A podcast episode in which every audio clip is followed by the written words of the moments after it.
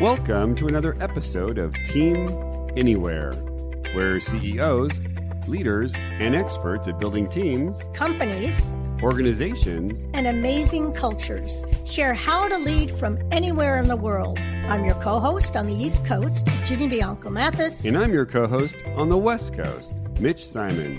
And we invite you to join us to Team Anywhere.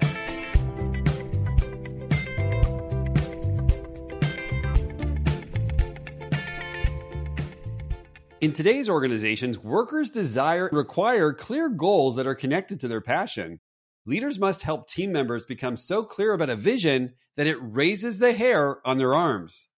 Staying on track to achieve these goals requires inspiration, motivation, ambition, and of course, momentum. Today's guest, Lori Michelle Levitt, also known as the Pivot Catalyst, provides leadership and software solutions to build and maintain momentum to keep teams on plan. With her direction and inspiration, she teaches teams how to move forward, test their measures in 90 day intervals, deal with any unsurfaced resistance, and gracefully pivot towards the next best steps as they team anywhere.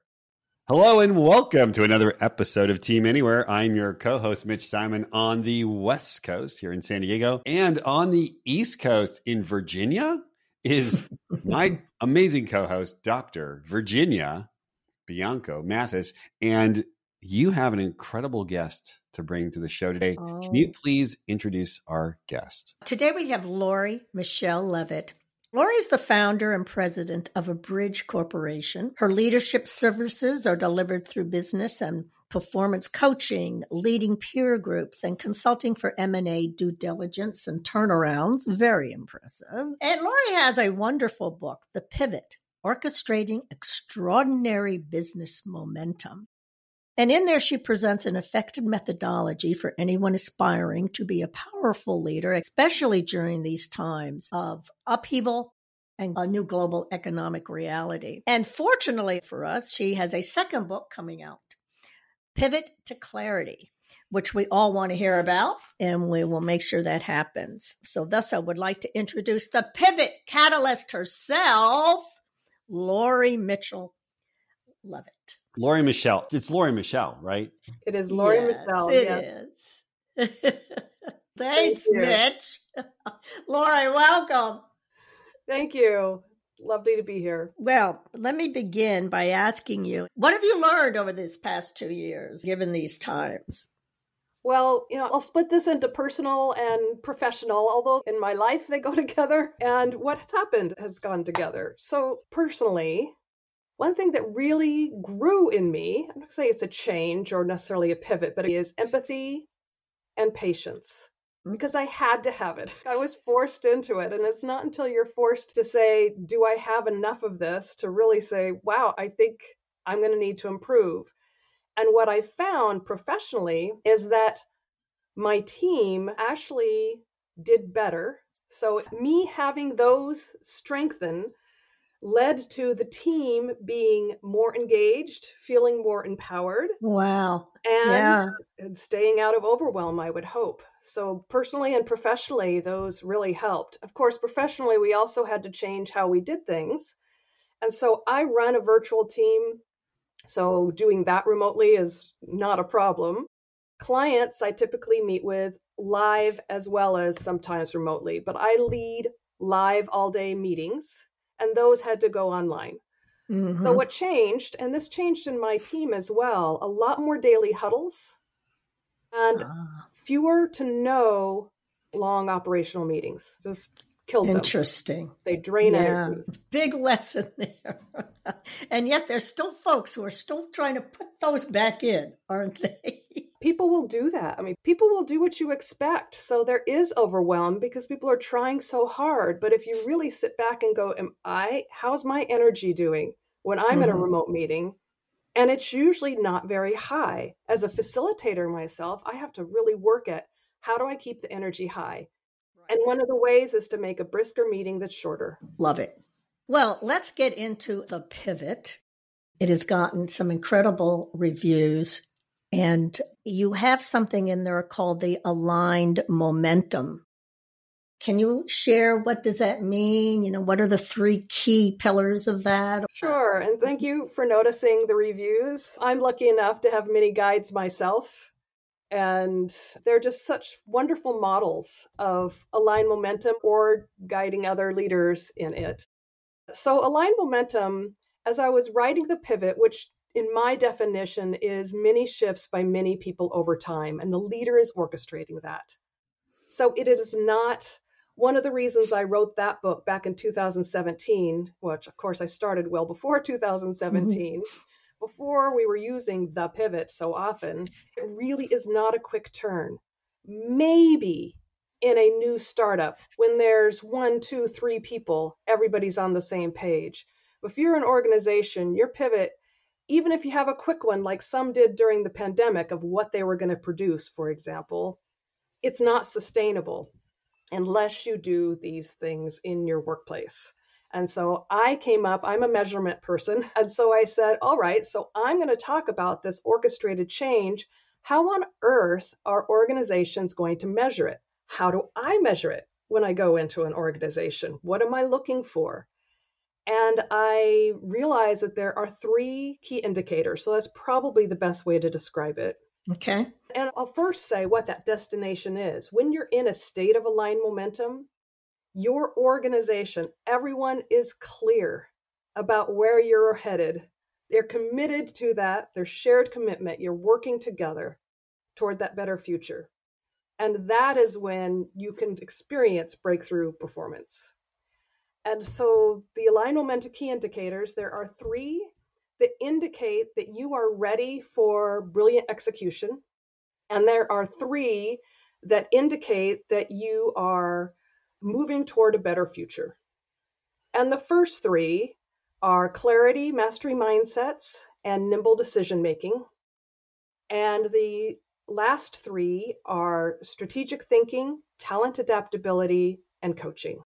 And so you're saying you need to put in infrastructures to then make those happen.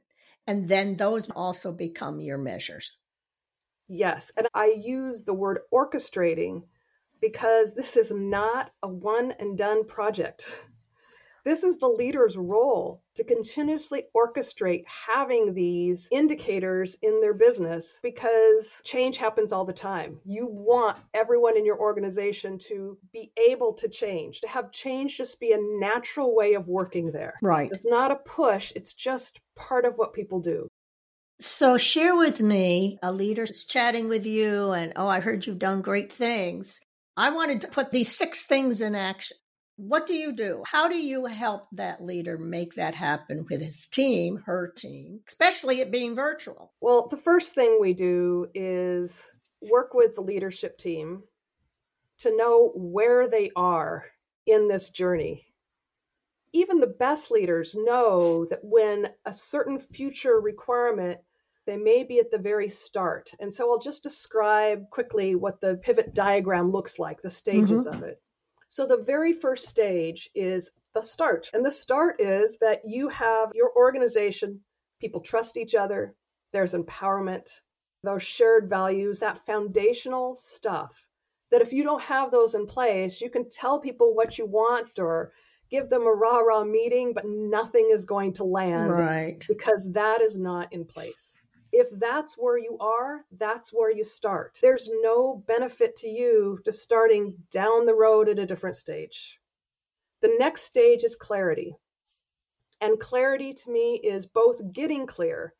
So a leader really needs to take the time and give others on the leadership team the time to go into deep thought to truly get clear and when I say truly get clear, I mean that kind of clear that makes the hair rise up on your arms. That yes, that this is where we're going.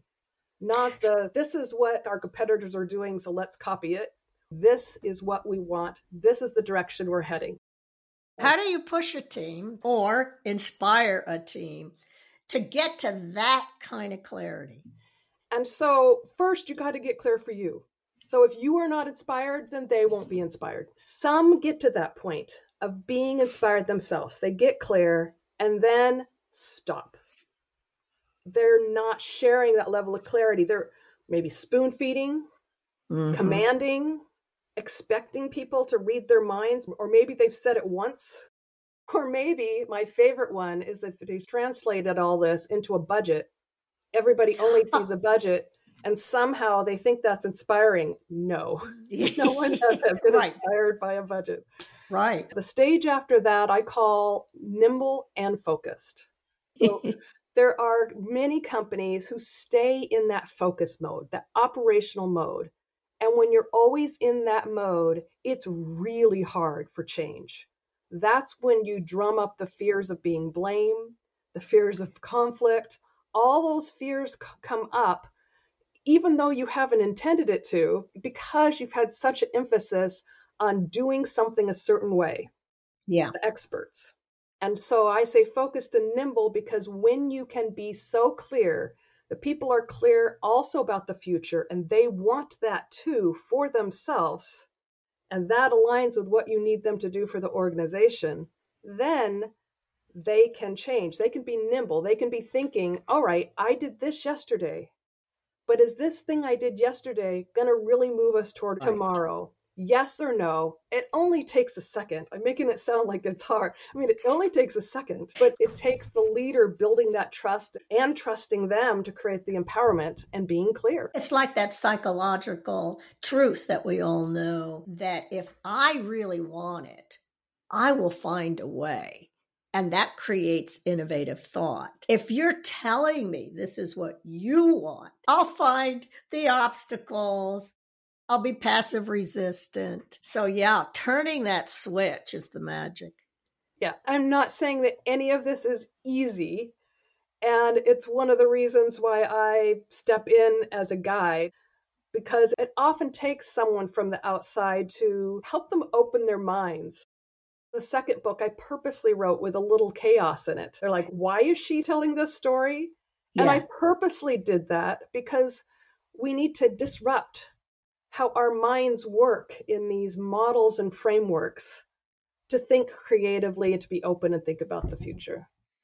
I love that. And I'm going to skip to something because I was reading it and that's when it really started clicking for me was the Alan Mulally story and how he kept pushing and pushing in his questioning. Could you share a little bit about that, about what it takes to get to that clarity? Yeah. So, my second book, I have two stories of Alan Mulally because I think he is a fabulous model of aligned momentum. The first one is about getting clear and how did he get clear for himself? And was he willing to say no when it wasn't a yes? If that yes. makes sense. And for him, he was asked to be the CEO of Ford.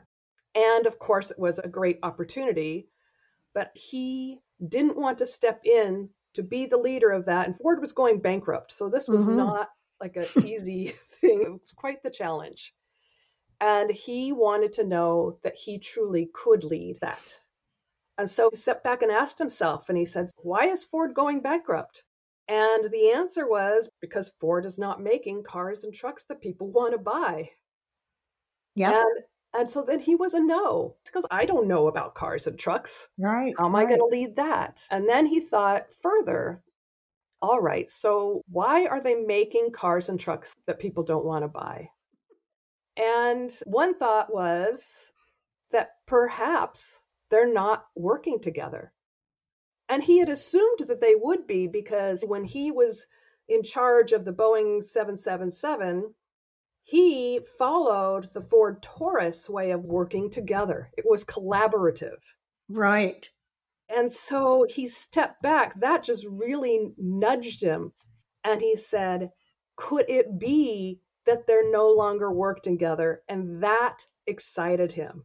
That even when I say it, I mean, I could feel how I would feel, and the hairs rise up on my arms. Right, right. That was a yes to him because he discovered the real underlying yes and of course then he had play. to get clear about what was going to be done next you know what yes. did they need to do next yes love it so i get it clear with my team with the aligned momentum then what they obviously get moving just like in the Mulally story yeah. How do you make that happen as the leader well i want to mention the last stage because it's important and that is context Mm-hmm. So, what is the social and structural context within your organization? So, that's the last stage that you would look at. Because oftentimes, what happens, I think we have a safe place. You know, I think we're being clear. I think we're focused and nimble, but then things still aren't happening. And there's some context that's been set up in the organization that's causing too much resistance to okay. the change. Right. And so the context is important. I guess you start again asking your questions about what's behind that resistance. Yes. And just asking lots of questions of the organizations I'm working with and the teams, mm-hmm. whether it's directly or whether it's through assessments and yes. gathering all that information can really help identify what is your priority because we're all focused on just the best next step wanting to determine where do you want to go in the future but then when you discover what really is in the workplace, which of course is going to change over time, just like a manufacturing firm where you fix one bottleneck and there's another, that's how it works. You're always checking to see what stage are you at in these stages and just keep taking best next steps. Can we go back a little bit to context? Can you give me some context on the context? Can you share a couple stories of when the context was off? Yes, it was a small organization I worked with, and it was entrepreneurial. And the leader was a very personable person. So everybody loved him, and yet it was also disruptive. And so people weren't getting their work done. And also, he didn't feel that they were understanding his direction, that he wasn't able to communicate clearly. So the structural context was such, well, the first simple step was he moved his office he moved his office so he wasn't just in the mix of things. And we don't always do that. I mean, oftentimes the reverse is the case. You move people from the 14th floor down closer to the other offices. But in this case, it benefited everybody for him to be a little further away. That's okay. structural context. The social context that we had to work on next because to help him better communicate his strategy to action through others, he chose a particular person who absolutely was capable to do it, but the others weren't willing to have her do it, if that makes ah, sense. Yes. So there's yes. a social context running in that. I mean, that's not what we addressed first. We addressed what do we need to have happen? What are three things that will show us we've made progress? I would meet with people, I think it was 90 days from then, and at first they'd be grumble, grumble, grumble. And I'd say, well, did this happen? Oh, yeah, I guess. Yeah, it did. And this? Oh, yeah, that's a lot better. And this? Oh, yes, that's a lot better. So all three happened.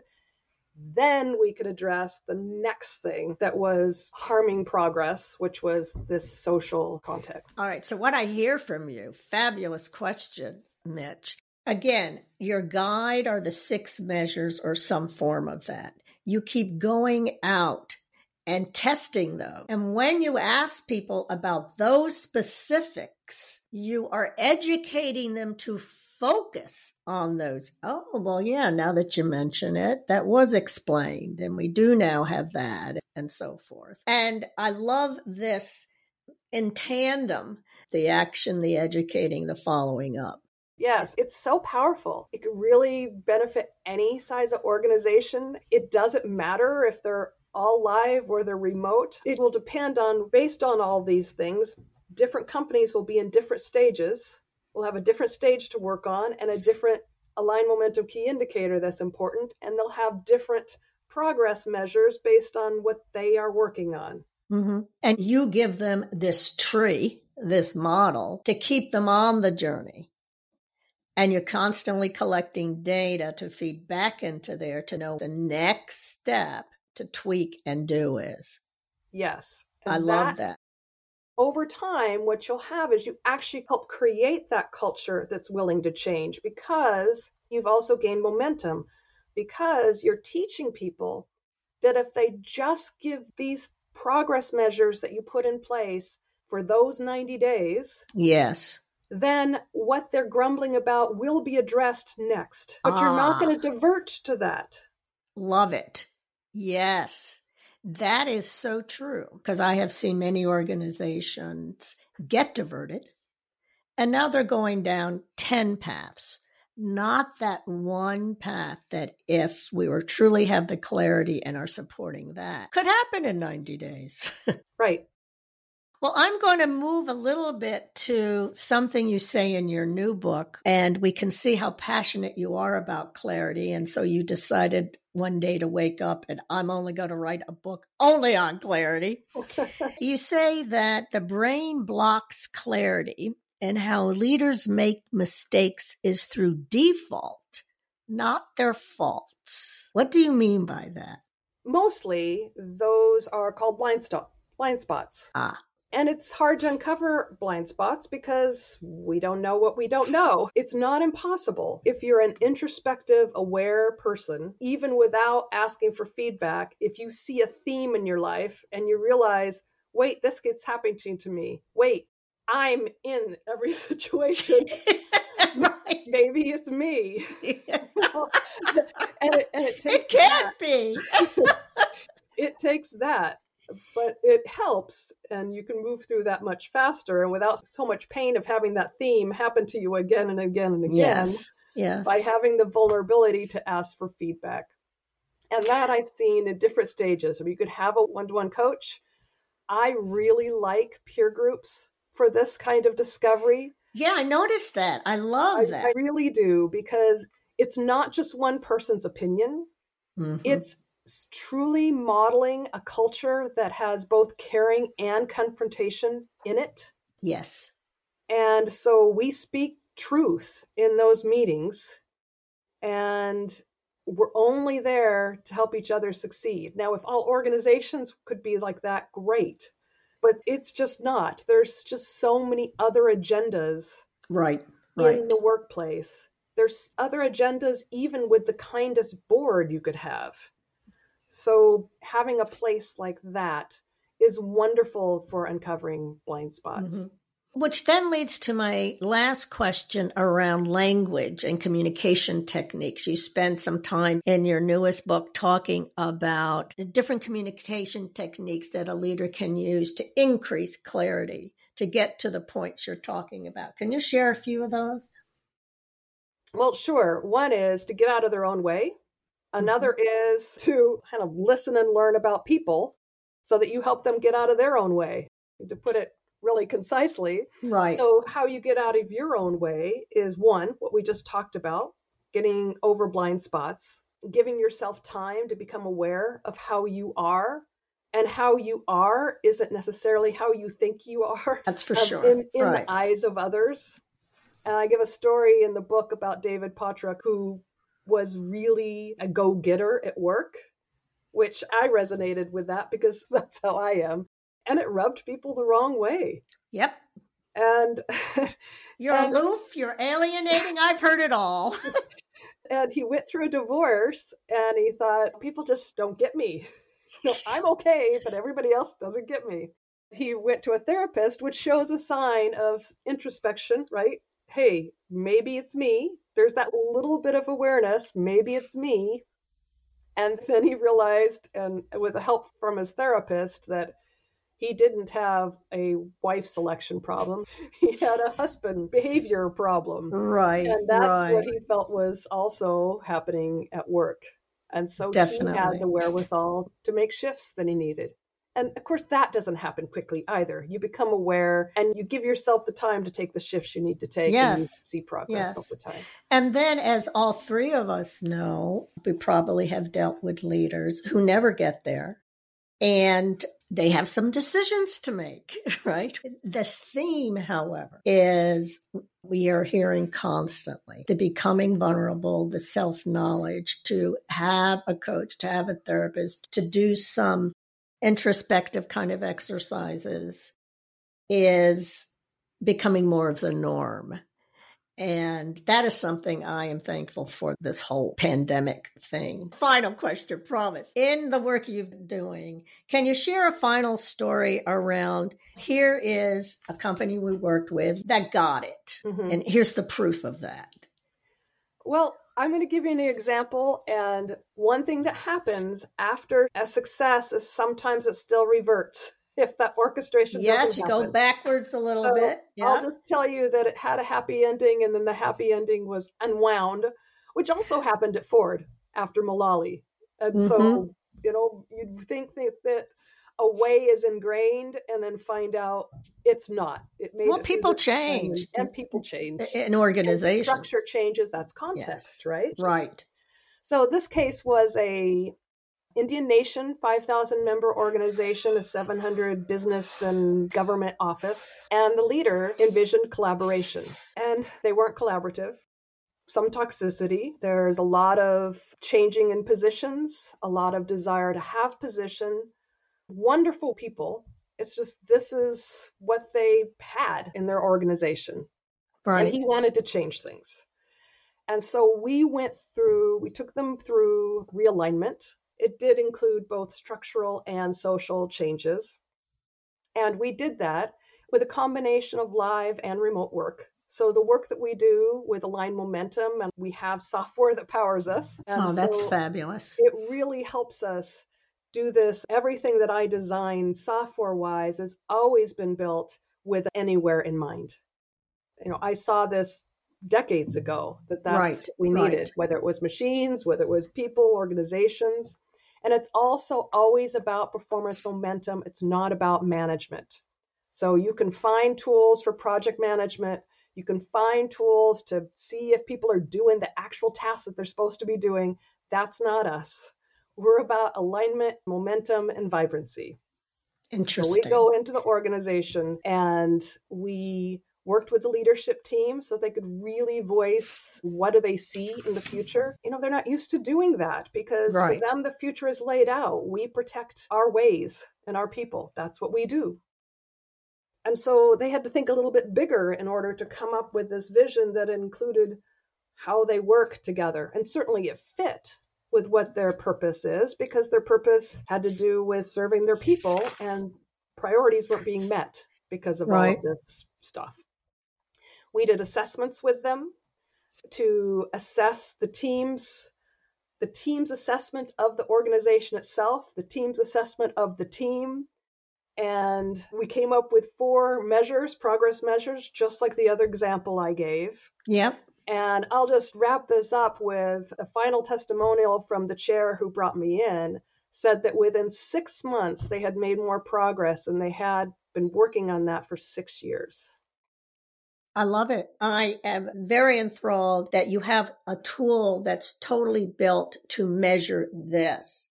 And it's both the human interaction piece that is making it happen, along with the benchmark of how close we're getting to that goal. Well, how do people get in touch with you? How do they get your books? Well, first, Ginny and Mitch, I just want to thank you for the very insightful questions. You know, everybody wants to be noticed and understood. You both managed to do that virtually. So it is Great. possible. See? Great. Okay. so the second book is just being launched. It can be found at pivottoclarity.com. That's a special landing page so that I can give gifts with an order. And those gifts include a five week mini training session, videos, as well as a cool one sheet explanation tip and a call with me. And you can find both books, and actually, there will be five more books. So, covering the first book and all six of the Align Momentum key indicators. Fabulous. And so, these first two can be found at thepivotbook.com.